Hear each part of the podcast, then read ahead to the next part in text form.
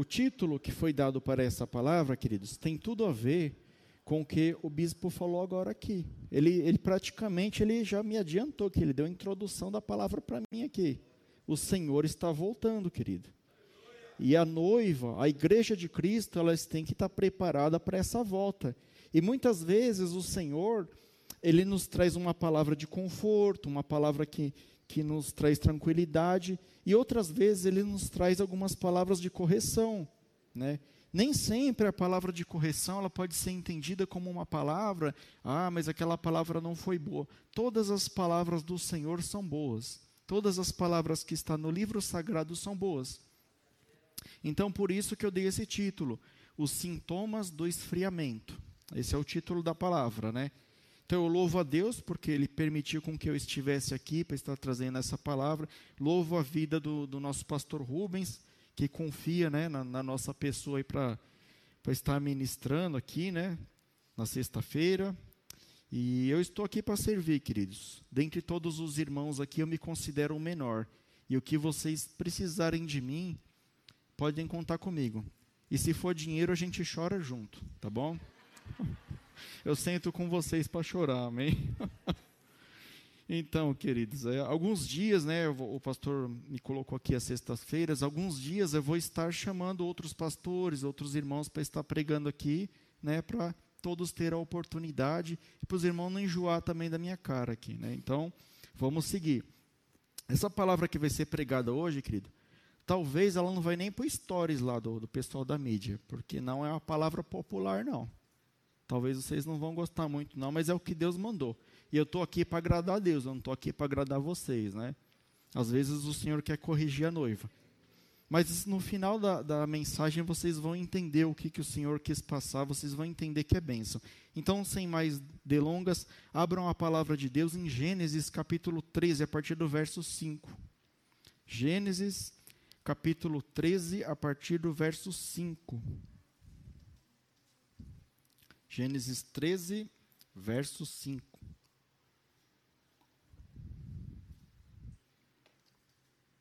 Abriram, amém? Então vou ler, queridos. Diz assim a palavra do Senhor, a partir do verso 5. Ló ia com Abraão, também tinha rebanho, gado e tendas. E a terra não podia sustentá-los para que habitassem juntos, porque eram muitos os seus bens, de sorte que não podiam habitar um na companhia do outro. Houve contenda entre os pastores do gado de Abraão e os pastores do gado de Ló. Nesse tempo, os cananeus, os fariseus, habitavam na terra.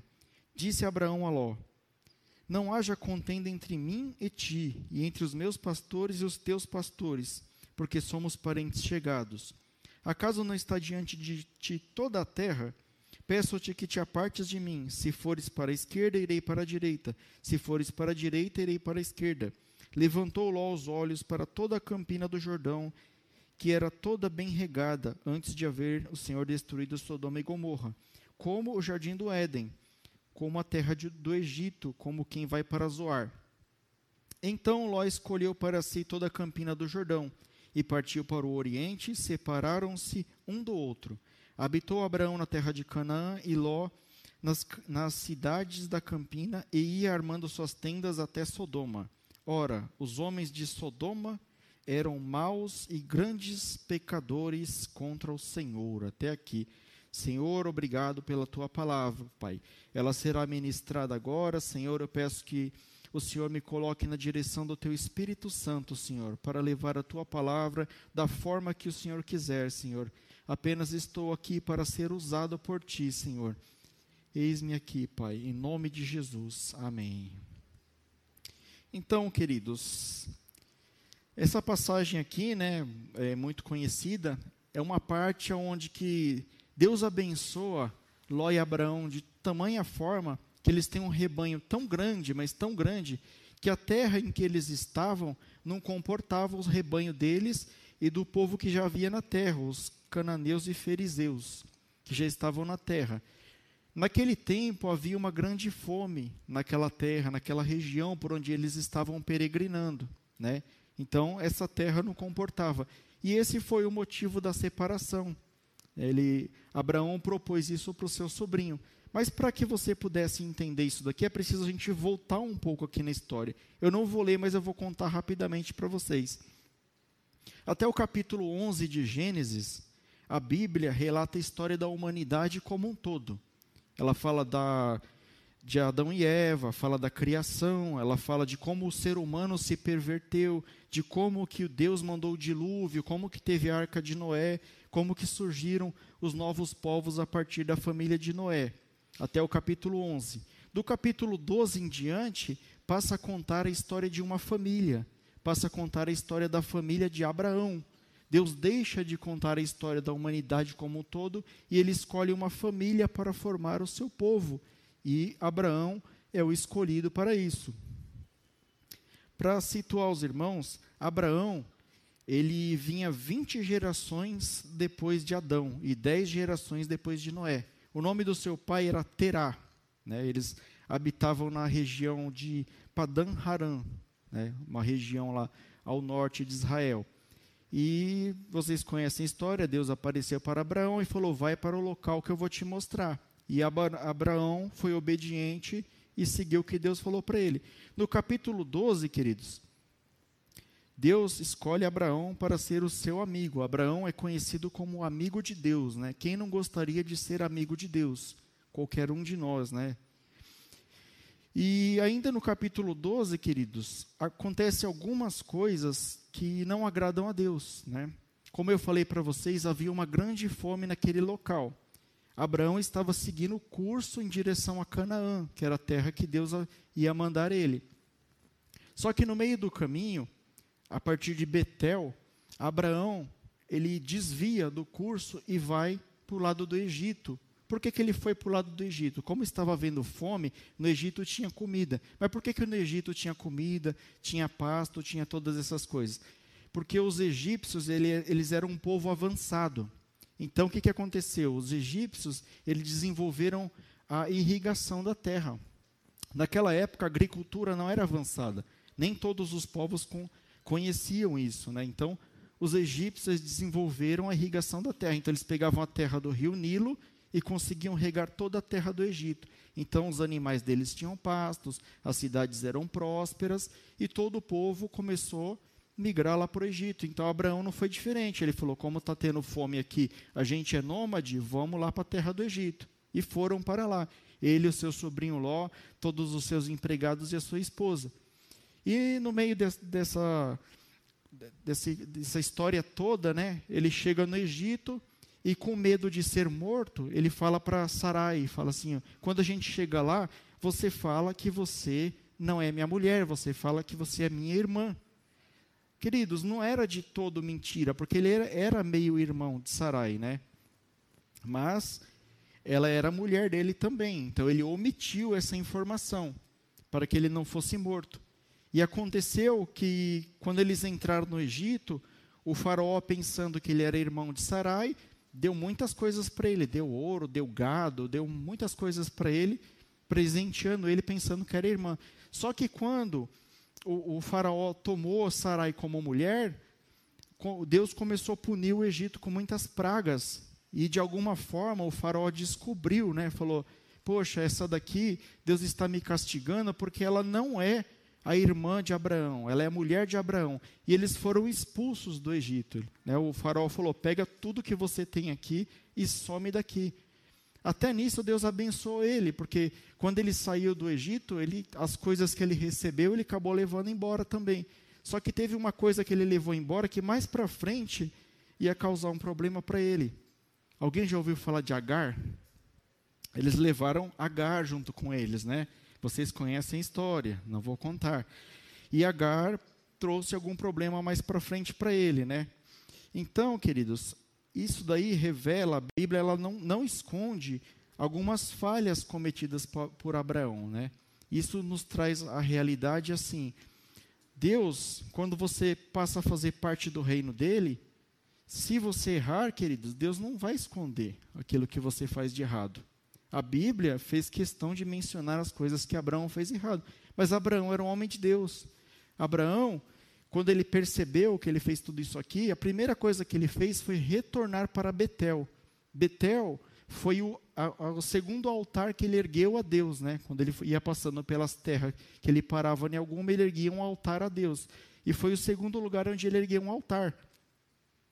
E ele pensou, a primeira coisa que veio na cabeça dele quando ele foi expulso do Egito, eu vou voltar lá para o último lugar, né? Vou voltar para a rota, vou voltar para o caminho de Deus. E é isso que um filho de Deus tem que fazer. Toda vez que você se desvia do caminho do Senhor e você percebe, poxa, escorreguei aqui, tem que ser como Abraão, você vai, retoma o caminho, retoma os caminhos do Senhor, como ele fez, corretamente. Era isso que tinha que fazer, né? Então, a Bíblia não escondeu. Uma grande mentira de Satanás é o seguinte, né? Você vai e comete um pecado. Você vai e comete um pecado de adultério, um pecado de mata alguém, rouba. Aí Satanás coloca na sua cabeça assim, olha, para você não tem mais jeito não, viu? Para você já era. Não adianta, nem volta lá para aquele Deus lá, que ele não vai te aceitar. Isso daí na Bíblia, lá está nos 10 mandamentos, ó, já era para você. É uma grande mentira de Satanás. Porque a Bíblia fala que pode uma mãe abandonar um filho, mas Deus não abandona ninguém. Mesmo que você erre, queridos, mesmo que você esteja no fundo do poço, Deus sempre vai te aceitar. Mas desde que você seja um pecador arrependido, desde que você reconheça o seu erro e se volte para Deus, e tente buscar a correção de Deus, tente buscar os caminhos de Deus, como fez aqui Abraão. Durante toda a Bíblia, queridos, se você já leu a Bíblia inteira aqui, né, que a gente está no propósito de ler a Bíblia aqui, você vai ver que a Bíblia inteira é um Deus amoroso tentando resgatar a humanidade o tempo inteiro. Teve Adão e Eva, eles pecaram, depois a humanidade se perverteu, depois teve o dilúvio, aí através de Noé ele tentou resgatar, aí teve Abraão, aí gerou as 12 tribos, aí o povo foi para o Egito, aí se perverteu, aí Deus levantou Moisés, aí Moisés resgatou o povo, depois teve Josué. Se você pegar a Bíblia inteira, depois veio Jesus Cristo, é Deus, é um livro de amor isso aqui, querido. É Deus o tempo todo tentando te resgatar, tentando resgatar, e até hoje ele tenta resgatar.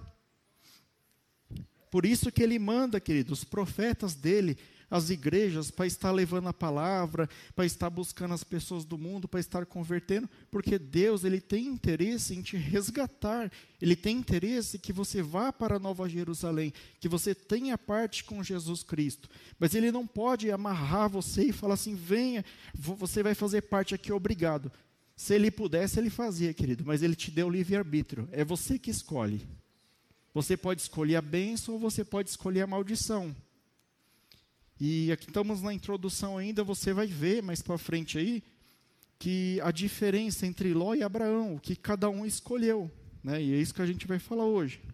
No capítulo 13, queridos, ele retorna para Canaã, né, o último lugar onde que ele havia levantado o altar. Então, queridos, a mensagem até aqui é se você percebeu que houve um desvio de rota, se você percebeu que você não está mais caminhando como você caminhava antes, volte ao primeiro amor, volte à rota, volte a fazer as coisas que agradam a Deus e deixe o pecado de lado, querido. Abandone o pecado, deixe o seu orgulho de lado, aceite o resgate de Jesus. Essa é a primeira mensagem que ele está mandando hoje. No domingo, o nosso pastor, ele pregou uma palavra aqui também voltada para isso, para arrependimento. Ele até falou aqui diretamente, falou, olha, tem alguém aqui que Deus está dando a última chance. Queridos, o pastor Haroldo falou aqui no começo, né, sobre a volta de Jesus.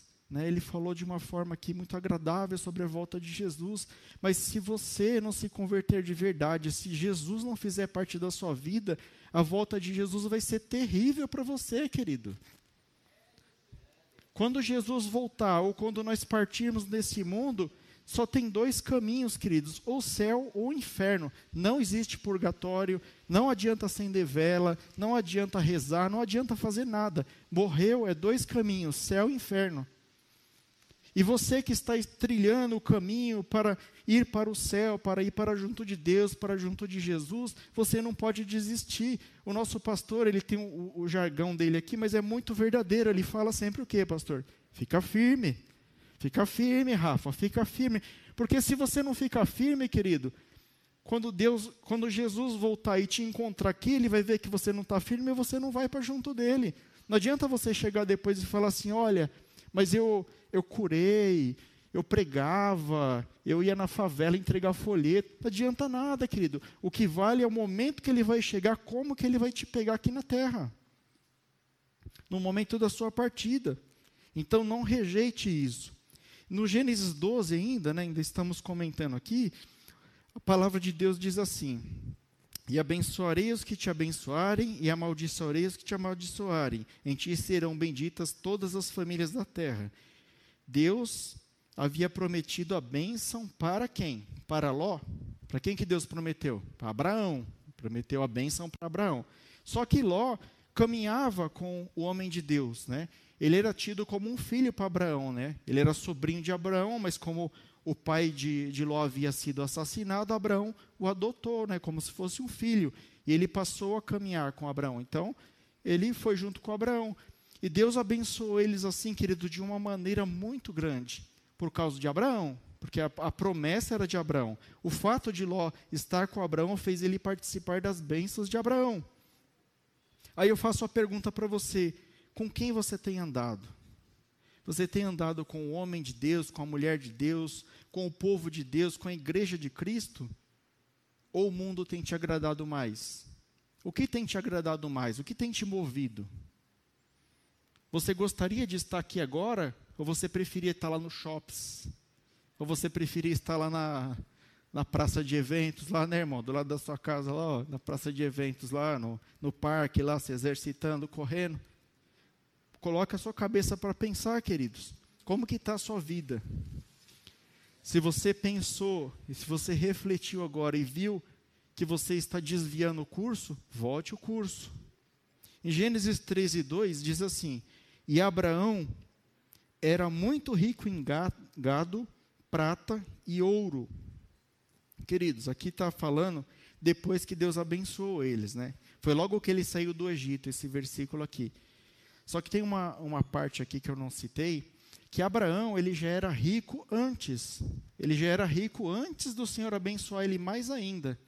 Então tem um agravante. Quando o Senhor chegou para Abraão e falou assim, sai do meio da tua parentela e vai para o lugar que eu vou te mostrar, ele estava de boa, ele estava bem, ele tinha dinheiro. Então ele teve que largar a comodidade dele e viver pela fé. Então Abraão, ele tinha um nível de espiritualidade tão elevado que a prosperidade acompanhava o nível de espiritualidade dele. E é assim que nós devemos ser. Abraão, ele entendia que tudo vinha de Deus. Né? Você já viu falar, porque dele, por ele e para ele são todas as coisas? Todas as coisas pertencem a Deus, querido. Abraão entendeu isso quando no momento que Deus chamou ele. Então ele falou, não, Senhor, eu vou. E levou todos os seus empregados, todos os seus gados, tudo que ele possuía, e saiu peregrino pela terra, para a terra que Deus iria indicar para ele. Então ele reconhece que tudo pertence a Deus, ele vivia pela fé, por isso que ele é o herói da fé, né? O amigo de Deus. Você teria coragem de mudar o posicionamento da sua vida, que algumas vezes está medíocre, né? Medíocre, queridos, eu não quero dizer para você assim no sentido pejorativo da palavra. Medíocre é na média, tipo, não está bom nem ruim, eu não ganho nem mal nem bem, eu não como o que eu quero, mas também não falta nada, eu não tenho o carro que eu quero, mas também... Está tudo na média ali. Você está numa zona de conforto. Abraão estava numa zona de conforto. Você teria coragem de abandonar a sua zona de conforto para ter um relacionamento mais comprometido com Deus? Eu acredito que sim, né? Se você está aqui na sexta-feira para ouvir essa palavra, eu acredito que sim. Então é isso, queridos. Nós temos que usar Abraão como exemplo. Agora falando um pouquinho aqui de Ló, né? Ló, ele também comprou a ideia. Quando Deus falou para Abraão para ele sair da terra, ele comprou a ideia. Falou, não, tio, eu vou com você. Abraão levou ele junto, então ele acreditou no que Deus falou. Então ele foi junto. Ló também era um homem de Deus. Ele começou a seguir, acompanhar e acabou sendo prosperado grandemente, né? Mais para frente nós vamos ver aqui o tanto que ele foi, tanto que ele prosperou, né? E enquanto você está debaixo do propósito de Deus, você está sendo abençoado. O problema é que muitas vezes a bênção ela acaba te tirando da presença de Deus. Esse que é o problema. Às vezes o Senhor, você vem aqui todo arrebentado, todo arrebentado. Ai, pastor Rubens, estou desempregado, ora por mim, coloca meu nome na lista de oração. Aí o pastor coloca na lista de oração, te aconselha, ora por você, imprime currículo para você aqui, manda pela internet, dá aquele trato assim, aí você vai, arruma um emprego bom, né? Arruma uma maquininha para trabalhar lá no fundo da sua casa lá. Daqui a pouco o negócio vai bem, você arruma 2 maquininhas.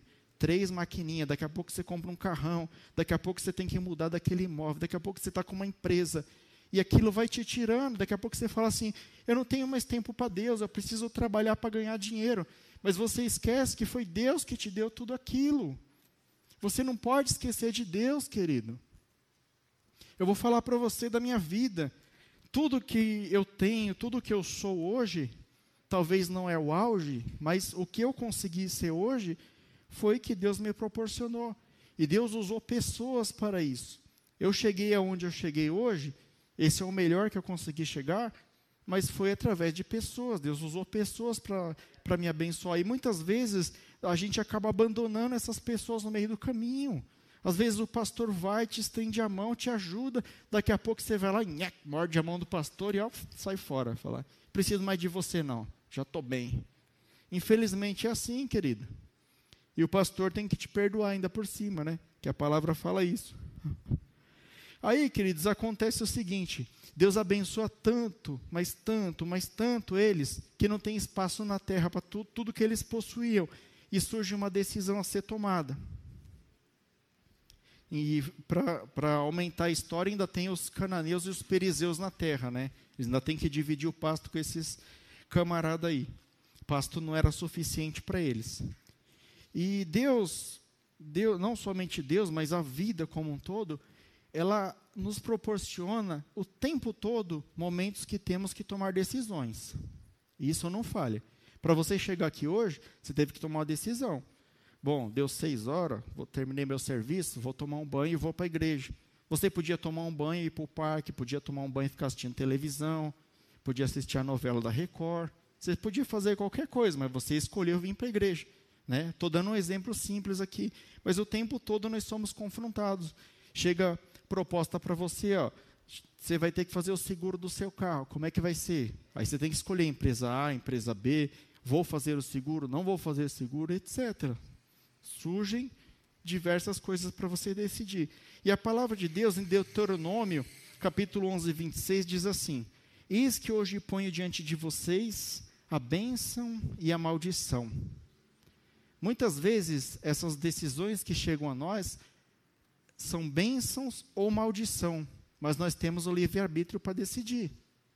Né? Se você conhece a palavra de Deus, é mais fácil de você decidir, porque você conhece o que é certo e o que é errado. Se você não conhece, você está propenso a escolher a maldição, porque normalmente é o caminho largo, é a coisa mais fácil, a coisa mais lógica a se fazer na mentalidade humana. Mas nem sempre a mentalidade humana é a mentalidade de Deus. E eles foram confrontados aqui, foi colocada aqui uma decisão frente a eles. E aqui que começa a ministração. Nós vamos falar um pouquinho sobre as falhas de caráter de Ló, que eu apontei aqui, queridos. Ló era um homem de Deus? Era.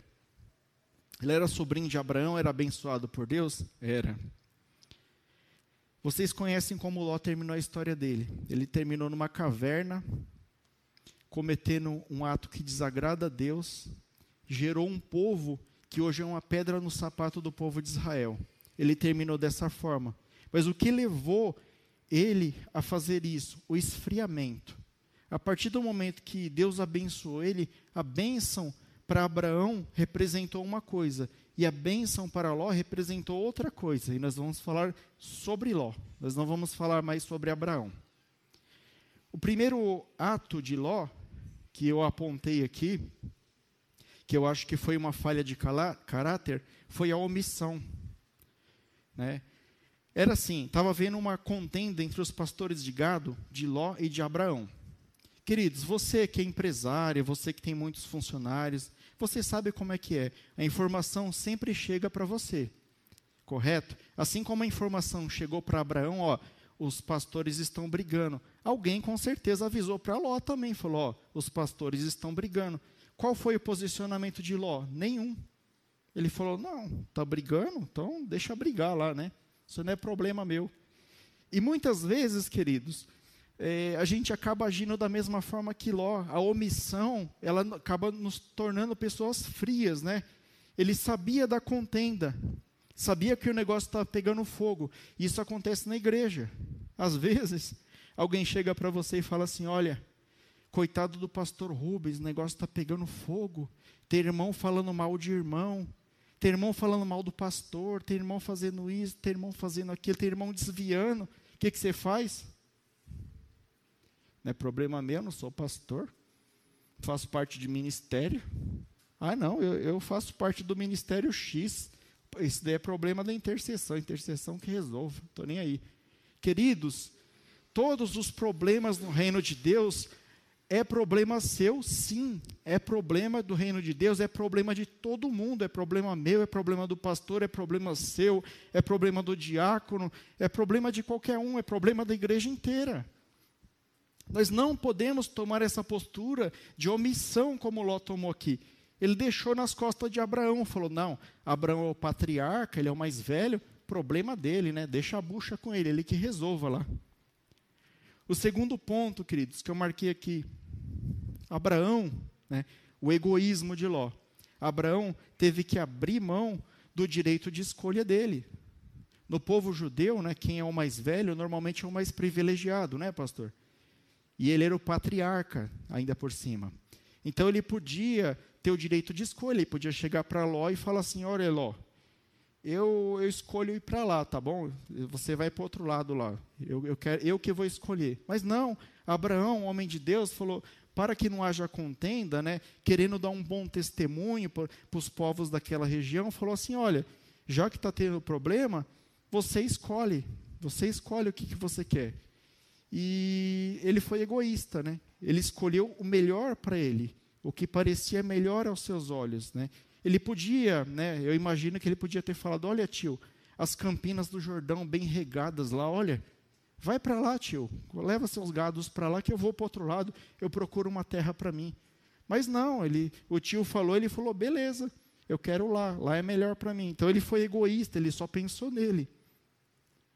Aí eu pergunto para você, você tem sido egoísta? Você tem sido egoísta na sua casa, com a sua mãe, com seus pais? Com sua cônjuge, com seus filhos, no seu trabalho.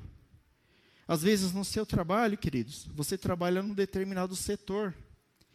E você pode dar uma força lá no outro setor. Às vezes, você não está com muito serviço, você vai lá e pega o serviço do outro setor lá e ajuda para a sua empresa ir para frente. Mas você fica com aquele pensamento de Zé Polvinho. Você fala assim, não, o que eu ganho é só para eu fazer isso daqui. A empresa ganha muito, o problema é dela. Querido, se sua empresa crescer, você cresce junto. Você tem que ter o pensamento de abençoar para você ser abençoado. Você tem que ser grato. Se você conseguiu esse emprego, alguma vez, alguma hora, você foi lá se humilhar, você mandou um currículo, você foi lá pedir um emprego, e alguém abriu a porta para você. E hoje, que a empresa precisa de você, você não quer fazer algo pela empresa. A mesma coisa a igreja. Eu dei o exemplo no começo, você chega todo arrebentado aqui.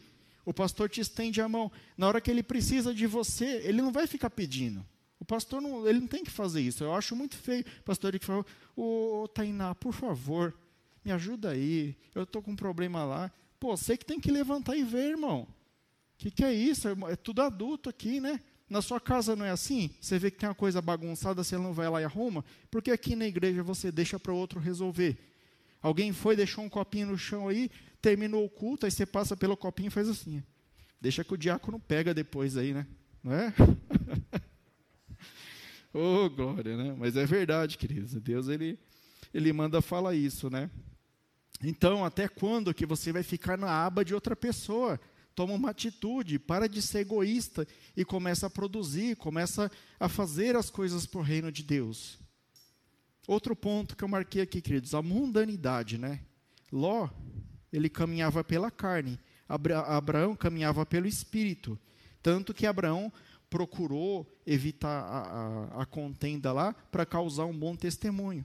Ló se aproveitou dessa situação e imaginou um benefício próprio. Ele falou, bom, eu vou lá para as campinas, lá vai ser melhor para mim, o meu gado vai aumentar, vai comer mais, vai estar tudo tranquilo, então vai ser melhor para mim. Então, tinha uma grande diferença. Ló, ele colocava a esperança dele no próprio braço. Ele falava, eu vou colocar a esperança aqui nesse mundo, eu vou colocar a esperança aqui nas minhas próprias forças. Eu vou produzir, eu vou batalhar e eu vou conquistar. E Abraão já não. Abraão já caminhava na direção de Deus. Se Deus falasse, Abraão, vai lá para um monte de lugar onde tem um monte de pedra. Ele não falava, Senhor, mas o que meu gado vai comer? Lá não tem água, Senhor. O Senhor mandou, vou para lá onde que o Senhor mandou, porque o Senhor sabe de todas as coisas. A diferença de você colocar a vida no altar de Deus, de você colocar a vida na sua conta do banco, no seu próprio braço, na sua própria força. Em Provérbios 16, 18, diz assim, a soberba procede à ruína. Se você é uma pessoa mundana, soberba, acha que pode mais, que você não precisa de Deus, cuidado, queridos, vigia. Ló, ele se deixou ser levado pela aparência também. Quantas vezes nós somos levados pela aparência, né? Ele olhou para as campinas do Jordão, bem regadas, como o jardim do Éden, né? Então, ele não vivia pela visão na fé, ele vivia que os olhos da carne viam. Então, ele viu aquela terra boa, falou, é para lá que eu vou. Mas a palavra de Deus, aqui no último versículo 13, ela fala que lá viviam homens que desagradavam a Deus, homens maus. E ele foi para aqueles lados lá, né? Ele escolhe a campina do Jordão. Então, quantas vezes que nós já não quebramos a cara pelas nossas escolhas por aparência? Quem nunca arrumou um namorado, uma namorada, pela aparência? Olhou e falou, nossa, aquela é gata, né? Eu vou namorar com ela. Quebrou a cara, querido. Quebrou a cara. Era bonitona por fora, mas por dentro era uma bruxa. Mesma coisa o rapaz, né? Às vezes você... Ah, aquele rapaz lá, todo saradão, todo fortão, né? Aquele lá que eu quero. O cara não era de nada, querido. Era um brocoió. Aí você falou, poxa... Era um brocoió, né, pastor? O cara não era de nada. Então, queridos, muitas vezes a gente é enganado pelas aparências, né? Muitas vezes você é levado pelaquilo que você está vendo. Quem nunca fez uma compra na internet, eu vou dar um exemplo meu aqui, né? Como uma compra na internet daquele site chinês lá, AliExpress. Aí você vê lá, eu vi um vestido uma vez lá para minha filha, nossa, que vestido bonito, a foto era linda, aí você compra, quando chega, querido, parece que é feito de papel machê o negócio, que coisa horrível. Comprei pela aparência, me dei mal, fui olho gordo, né? Olhou para o negócio, cobiçou e deu errado. Então, queridos, outro ponto também que a gente pode falar sobre Ló é um pouquinho de orgulho, né? Um pouquinho de orgulho. Quando Abraão chegou para ele e falou assim, o meu filho, né, que era tido como filho, vamos fazer essa divisão aí para que não haja contenda. Vocês concordam comigo que não era a única opção de Ló? Ele não podia ter contraproposto, ele não podia ter falado, não, tio, a gente está caminhando junto, né? A gente é nômade, nós não vamos ficar nessa terra aqui muito tempo. Vamos caminhar junto aqui, vamos mais para frente ali, vamos procurar uma terra melhor ali, vamos junto, vamos caminhar junto. Ele não podia ter proposto isso para o tio dele? Mas não, ele foi orgulhoso, o tio falou, vamos separar, ele falou, bom, eu já tenho muitas posses, eu já sou quase um sultão do deserto, então eu não preciso desse velho não, eu vou fazer o que eu quero, né? Já estou poderoso. Pegou e entrou no acordo, ele podia ter contraproposto para o tio dele. Quantas vezes, como eu falei no início, a gente não morde a mão daquela pessoa que nos ajudou? Nós temos que ser gratos, queridos. Nós temos que ser gratos a Deus, gratos a todas as pessoas que nos ajudaram até hoje. Para você chegar onde você chegou hoje, você precisou de pessoas, de homens e mulheres de Deus para abençoar a sua vida. E você tem pelo menos lembrado e orado por essas pessoas. Eu nunca esqueço, querido, do meu primeiro patrão. Eu não esqueço da minha esposa que está ali, abençoa a minha vida até hoje. Às vezes, abençoa até hoje a vida, entendeu? A brincadeira aqui, ela é benção na minha vida, viu? Só para descontrair. Senão depois eu apanho, né? Eu nunca esqueço, querido, da forma que eu comprei meu primeiro carro. A pessoa, né, uma parente minha, abençoada, bênção até hoje, ela praticamente me deu o carro. Ela falou assim, pega esse carro aqui e me paga do jeito que você quiser, quando você puder. Aí chegou outras pessoas para ela e falou assim, não, mas está aqui o dinheiro à vista, eu quero esse carro, porque o carro era muito bom. Ela falou, quero vender para o meu primo. E eu comprei o carro quase de graça, querido. Eu nunca vou esquecer isso. Eu nunca esqueço as pessoas que me abençoaram. Eu não esqueço o pastor Rubens. Eu não esqueço o pastor Orides. Eu não esqueço o bispo Arouda. Eu estava falando com ele aqui agora. A gratidão que eu tenho da primeira vez que eu fui no encontro com Cristo. Eu estava passando um momento difícil na minha vida. Eu fui lá e eu saí de lá com a bateria carregada, querido. Você nunca pode esquecer aquelas pessoas que te abençoaram. Os seus pais, o meu pai e minha mãe. O tanto que eles se sacrificaram. Meu pai trabalhava à noite na Eletropaulo, ele fazia turno noturno, né? Tanto é que meu pai é careca hoje, querido, por causa disso aí. Ele trabalhava demais, o cabelo dele caiu tudo, né? Mas então, ele perdeu os cabelos por minha causa. Olha só, querido, como que a pessoa entrega a vida pela outra e a pessoa não é grata. Hoje eu sou grato demais, querido. Sou grato a todos vocês, a essa congregação que recentemente me aceitou como pastor aqui, né? O Roberto está dando risada ali do careca, mas não foi pessoal não, viu, Roberto? Estou caminhando também, viu, Roberto? Aqui eu dou uma penteada para o lado assim, parece que está, né? Mas logo, logo nós estamos juntos aí, viu? Mas é isso, queridos, jamais podemos esquecer de quem nos ajudou. Faltou um pouquinho de gratidão aqui para Ló, ele foi orgulhoso. Ele não viu aquilo que Deus fazia na vida de Abraão, que abençoava a vida dele, ele esqueceu disso. Ali do lado, queridos, estava a própria campina que ele cobiçou. Ele podia ter falado para o tio dele, né? Mas ele foi tomado pela ganância. Falou, não, aquela campina é minha, eu vi primeiro é minha. Ele mandou escolher, então beleza, né? Então tome cuidado, porque a Bíblia fala que onde está o teu tesouro, ali está o teu coração. Aonde está o teu tesouro, querido? O que tem te movido? Você tem vindo para a igreja para buscar uma bênção? Você quer arrumar aquele emprego dos sonhos, e quando o Senhor te der aquele emprego dos sonhos, você vai, sair fora. Eu vou lá para a igreja do lado de lá do rio, né? Que eu arrumei emprego do sonho, fiquei rico, eu vou na igreja dos ricos. Não é isso? Mas não é assim não, querido, que funciona. O local onde Deus está te abençoando, assim como Ele abençoou Ló por causa de Abraão, é ali que Deus vai continuar te abençoando. Você não pode abandonar, querido. Quando você está sendo abençoado por Deus, continua, querido, continua na sua igreja. É aquela igreja que é um corredorzinho, que é uma garagem de uma casa que foi feita uma igreja. Continua ali, continua com o seu pastor, continua firme, porque é ali que Deus vai te abençoar.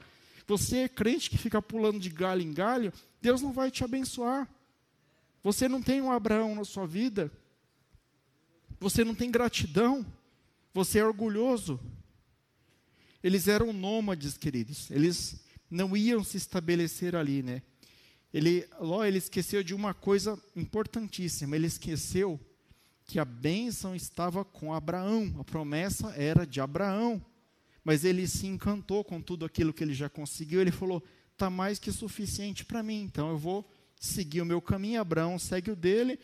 Toco aqui minha empresa de gado aqui. Está tudo beleza, né? Mas ele esqueceu que tudo é de Deus, tudo pertence a Deus. Quando eu estava falando do dízimo e oferta aqui, eu falei, né? Todas as coisas são de Deus. O que você tem hoje, ou se você tem uma casa boa, glória a Deus, se você tem um carro, se você trabalha num lugar bom, lugar legal, se você... Tudo que você tem, até essa roupa que eu estou aqui é de Deus, querido, Ele está me emprestando. Quando eu morrer, quando eu partir para a glória, quando Jesus voltar, não sei o que vai acontecer primeiro, porque do jeito que caminham as coisas aí, tudo dá a entender que Jesus vai voltar primeiro, vai voltar em breve. Mas tudo que eu tenho, eu reconheço que tudo pertence a Deus, nada é meu. Às vezes a pessoa fica com luxo, né? Deus vai lá e dá para o cara lá uma casa, lá no Alphaville, lá não sei na onde, e o cara fica lá, né? Alisando lá, minha casa, olha, minha bênção. Larga a casa lá, querido. Isso daí foi Deus que te deu, você tem que cuidar, você tem que pagar o IPTU, você tem que fazer as manutenções, mas você não tem que ficar adorando as coisas que Deus te dá. Para de adorar a bênção que Deus te dá e adore o abençoador. Porque ele vai, aquele que te abençoou por uma coisa, ele pode te abençoar muito mais. Você tem que parar de ficar correndo atrás de bênção. Tem crente que fica pulando de galho em galho. Tem crente que fica buscando igreja do profeteiro, do reveleiro. Eis que eu te digo, ainda esta semana o Senhor vai te dar um emprego. Eu profetizo na sua vida. Aí não acontece, querido. Eu estava conversando com a minha esposa hoje. Não acontece, o cara fica o quê? Fica chateado e não quer mais saber de igreja, não quer mais saber de crente, não quer mais saber de nada. Eu tenho um testemunho na minha família disso. Um dia eu conto para vocês. Mas isso é muito grave. Para de... Esses profeteiros, reveleiros, tem que parar de mentir as coisas que Deus não fala. Se Deus quiser falar com você, querido, ó, está aqui. Está tudo aqui. Se Ele quiser falar com você, Ele vai falar através dessas palavras aqui. Deixa eu tomar água aqui, querido.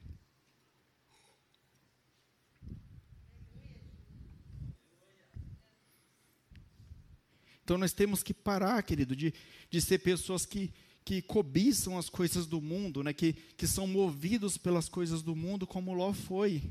Uma das estratégias de Satanás, a gente até falou isso um pouquinho no curso do Homem ao Máximo. Satanás, a palavra de Deus diz que ele fica ao nosso derredor. Não ao nosso redor, ao nosso derredor. Ele não pode te tocar porque você é filho de Deus. Então ele fica só sondando aqui, ó, procurando uma brecha. Aí ele passou por você e ele viu que você é um camarada propenso a cometer adultério. Ele falou, olha, aquele cara ali, ele fica olhando para as mulheres. Vou pegar esse camarada aí. Aí lá na empresa que você trabalha, ele vai lá e coloca uma secretária bem bonitona lá, bem do seu lado lá. Cobiça, queridos. Ele viu que você cobiçou e ele colocou a casca de banana lá para você escorregar. É assim que ele age. Então, muitas vezes, a gente é negligente com a palavra de Deus.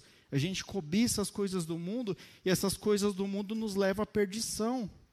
Muita gente, querido, tem ânsia, né? Tem desejo de ter sucesso na vida, de ser melhor que os seus parentes, de ser famoso, etc. Não tem problema nisso, queridos. Mas se isso te tirar dos caminhos de Deus, tem problema sim. E muitas vezes isso te tira dos caminhos de Deus.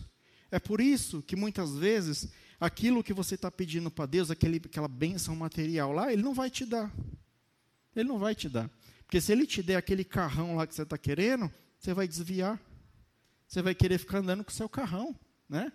Os irmãos vão chegar com o pezão tudo de barro. Ô, irmã, dá uma carona para mim aí. Meu carro não, meus bancos de couro branco aqui, você vai sujar tudo meu carro. Então, para que Deus vai te dar, querido, se não for para engrandecer o nome dEle? É ou não é verdade? Temos que parar de cobiçar as coisas do mundo, queridos. E nós chegamos aqui, queridos, na falha que eu acredito que se... Uma das maiores falhas de Ló. Né? Até aqui, beleza. Até aqui eram coisas até leves, mas a maior falha dele, ele cria em Deus do seu jeito. Esse daí, querido, está cheio de crente assim. É aquele crente que ele chega e fala, Deus, eu creio em Ti, mas o Senhor só pode agir aqui nesse quadrado aqui. Ó. Daqui para cá é comigo. O Senhor age aqui, ó. Né? Eu tenho livre-arbítrio, não tenho, Deus? Tem. Então, você só pode agir aqui, ó, nessa área da minha vida. Nessas outras aqui, eu cuido. Querido, para você crer em Deus, você tem que crer de corpo, alma e espírito. Você tem que colocar a sua vida no altar de Deus. Se Deus falar para você vai para lá. Se Deus falar, vem para cá, você vem para cá. Né?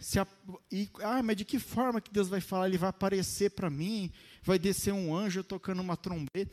Nada disso, querido. Não é assim que Deus fala. Deus fala com você aqui e agora, através dos profetas, dos pastores, dos diáconos, das pessoas que pregam a palavra de Deus. É assim que Ele vai falar para você. E Ele está te dando essa palavra pesada hoje porque Ele te ama, porque Ele não quer te perder, Ele te ama demais. Então, Ele não quer te perder, Ele não quer que você se desvie do caminho dEle. Então, para de querer crer em Deus do seu jeito. Você falar, não, eu creio, eu acredito em Deus, né? Jó acreditava em Deus, né? Ló acreditava em Deus, não acreditava? Ele não viu a bênção de Deus? Ele viu a bênção de Deus. Só que ele queria do jeito dele. Ele foi para Sodoma, queridos. A Bíblia fala aqui, versículo 13, ora, os homens de Sodoma eram maus e grandes pecadores contra o Senhor. O que, que aconteceu? Qual que foi o resultado disso? Lá em Gênesis capítulo 14, diz que houve uma guerra entre 4 reis contra a cidade de Sodoma, e todo o povo foi levado cativo, e um deles foi Ló. Ló foi levado cativo. Então, nesse momento, pela escolha dele, pela cobiça dele, ele perdeu temporariamente a sua família, o seu rebanho, a sua casa, a sua morada, ele perdeu tudo. O que, que aconteceu, queridos? Deus fez o que ele sempre faz, né? A notícia chegou até Abraão. Abraão amava Ló como um filho. Então, ele pegou, juntou 318 homens lá capacitados e guerreou contra esses 4 reis. Conseguiu resgatar o seu sobrinho Ló de volta. E conseguiu mais, ele conseguiu recuperar todos os espólios, todas as riquezas da cidade de Sodoma de volta.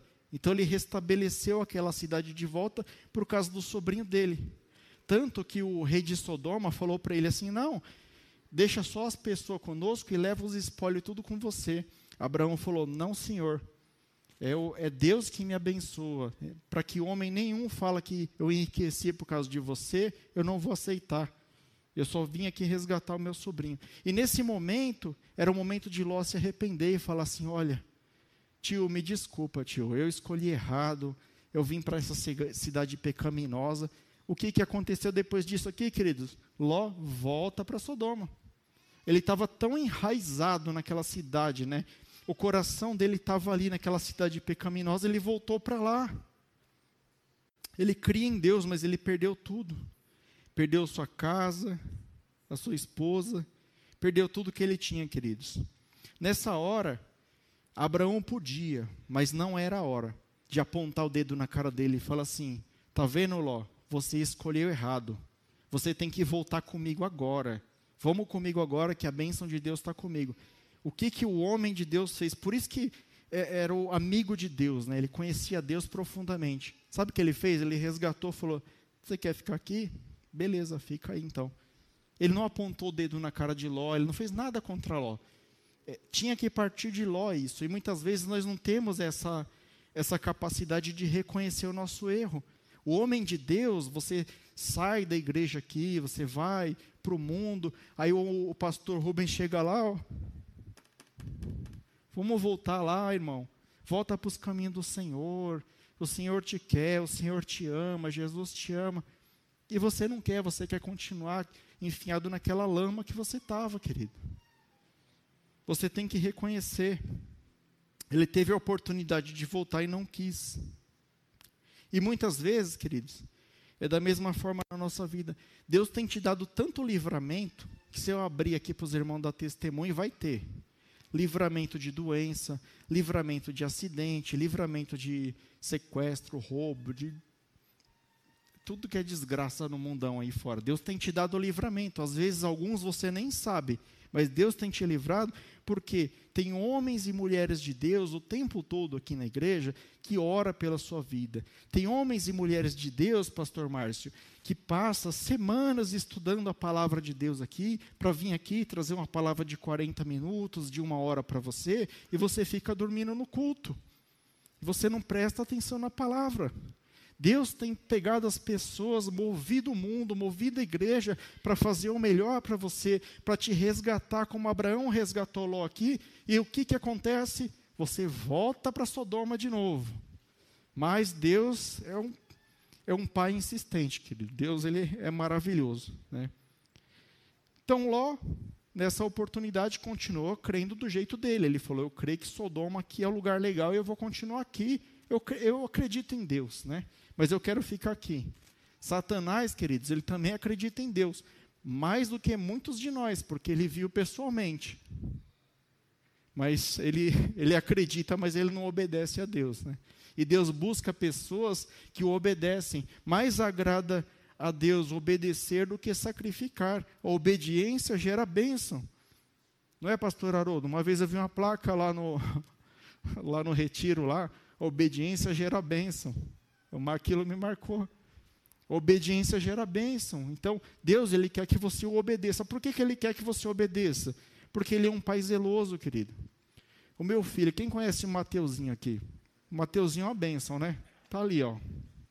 Né? Só por Deus, viu? O Mateuzinho é uma bênção. E eu fico falando, Mateus, desce do guarda-roupa. Mateus, desce do sofá. Mateus, para de puxar o cabelo da Karen. Para isso, para... Porque eu sei que se ele parar de fazer aquilo que ele está fazendo, ele não vai se dar mal. Só que tem vezes que ele não me obedece. Aí ele começa a subir na porta, assim, tem um vão da porta, ele põe um pé aqui, as mãos e vai, que nem um Homem-Aranha, assim, ó. Chega lá em cima, pá, cai de cara no chão. Não me obedeceu. Eu sabia que ele ia cair de cara, eu falei para ele, mas ele não obedece. Aí depois que cai de cara, fica lá assim. Ó, fazer o quê? Eu avisei. E é isso que Deus está fazendo hoje aqui, Ele está avisando para vocês. Né? Se depois acontecer algo com vocês, Deus já avisou antes, queridos. Guarda a palavra de Deus no seu coração. E Deus, como um Deus persistente, como um Deus que ama os seus filhos, né? Se você ler depois, eu não vou ler agora, porque o tempo já está avançado. Deixa eu só tomar uma água aqui.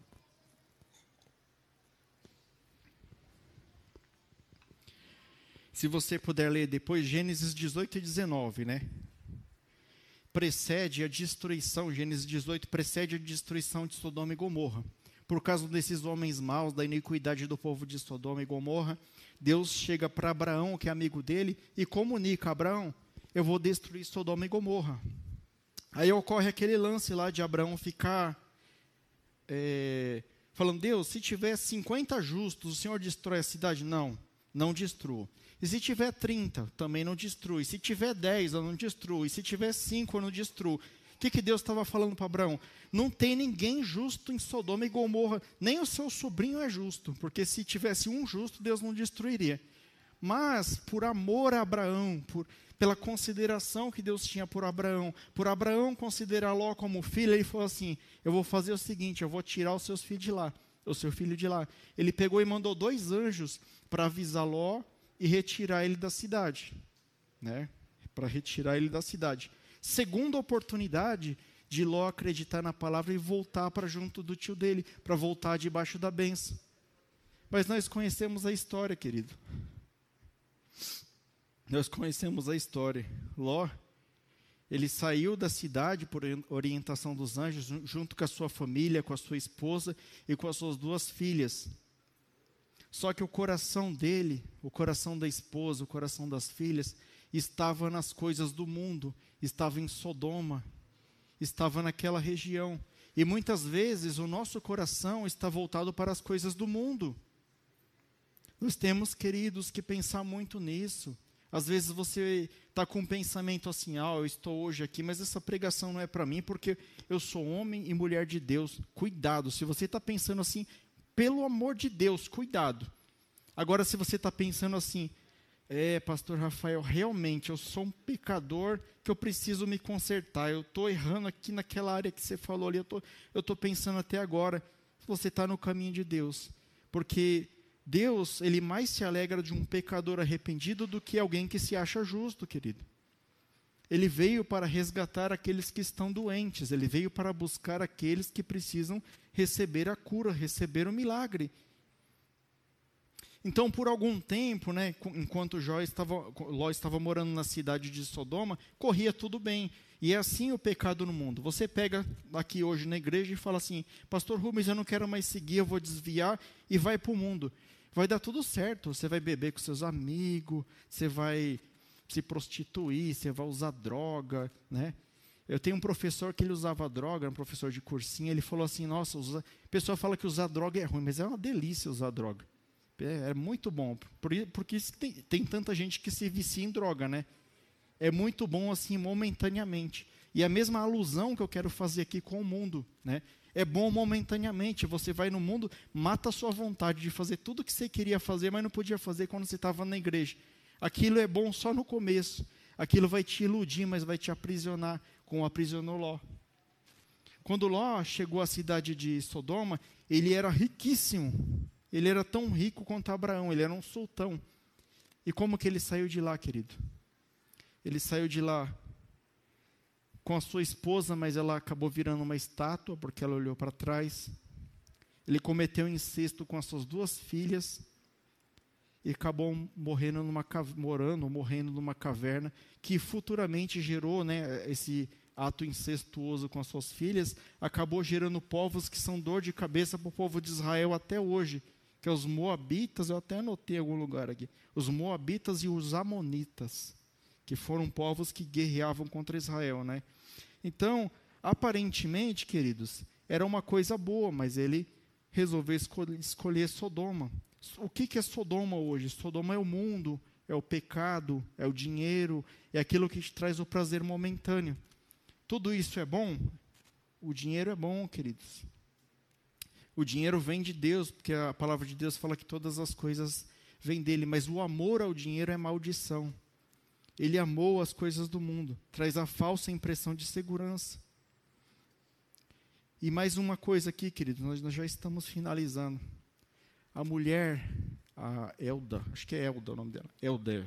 A Elda, a mulher de Ló, ela desobedeceu uma ordem direta do anjo do Senhor. Ele falou assim: quando vocês saírem da cidade, vocês vão pelas montanhas, não olhem para trás, em hipótese alguma. Só que o coração daquela mulher estava tão apegado naquela cidade, que ela olhou para trás e ela acabou virando uma estátua de sal. Ela virou uma estátua. Então, queridos, o que isso nos faz refletir? Muitas vezes, o passado te faz virar uma estátua. Não fique congelado com o passado. Muitas vezes você fala: Senhor, mas eu era um grande pregador, mas eu fazia a tua obra, mas eu evangelizava, eu era dos jovens, eu era disso, eu era da intercessão, eu era daquilo. Eu estou um pouco desviado hoje, mas eu fiz tudo isso. Querido, não vale de nada isso daí. Se você olhar para trás, você vai virar uma estátua, você vai ficar congelado, você vai ficar parado no tempo. Para Deus, todas as coisas se fazem novas o tempo todo, inclusive a sua palavra. Então, eu falei no começo aqui, eu volto a repetir, o que o nosso pastor fala, fica firme, é verdade, você tem que permanecer firme na palavra de Deus, todos os dias, buscar a palavra de Deus, buscar orar, buscar se santificar, buscar seguir os caminhos de Deus. Não é fácil, não tem sido fácil, né? A palavra de Deus fala da porta estreita e da porta larga, eu acho que eu anotei aqui. Não vai dar tempo de eu pregar tudo, então estou passando para frente aqui, queridos. A palavra de Deus fala assim: entrai pela porta estreita, porque larga é a porta, espaçoso o caminho que conduz à perdição, e muitos são os que entram por ela. E porque é estreita a porta e apertado o caminho que leva à vida, a poucos, e poucos há que a encontrem. Está lá em Mateus capítulo 7, 13 e 14.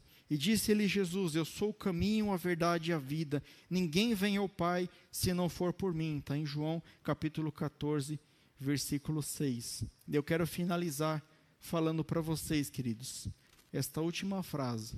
Jesus é o caminho, a verdade e a vida. Ele é o único caminho que nos leva ao Pai.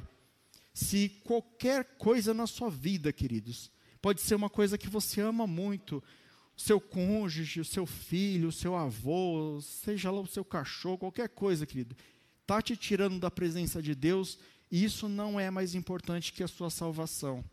Jesus morreu naquela cruz por causa de nós, ele entregou todo o seu sangue, ele se sacrificou por causa de mim e de você, para que nós tivéssemos a salvação eterna. E ele pagou um alto preço pela sua salvação. Não há amor maior de um ser humano que entrega a vida pelo outro.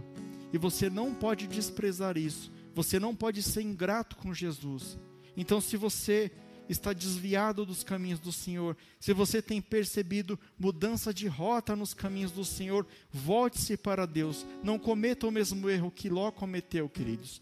Volte, filho pródigo, volte, filha pródiga. E se você ainda não entregou a sua vida para Jesus, queridos, eu falo uma coisa para você: apressa-te, porque como o bispo falou aqui no começo, a volta de Jesus é iminente. Jesus está voltando, e se você não estiver firme com Jesus, você não vai receber a salvação. Esta é a palavra, eu peço que vocês aplaudam o nosso Senhor Jesus Cristo.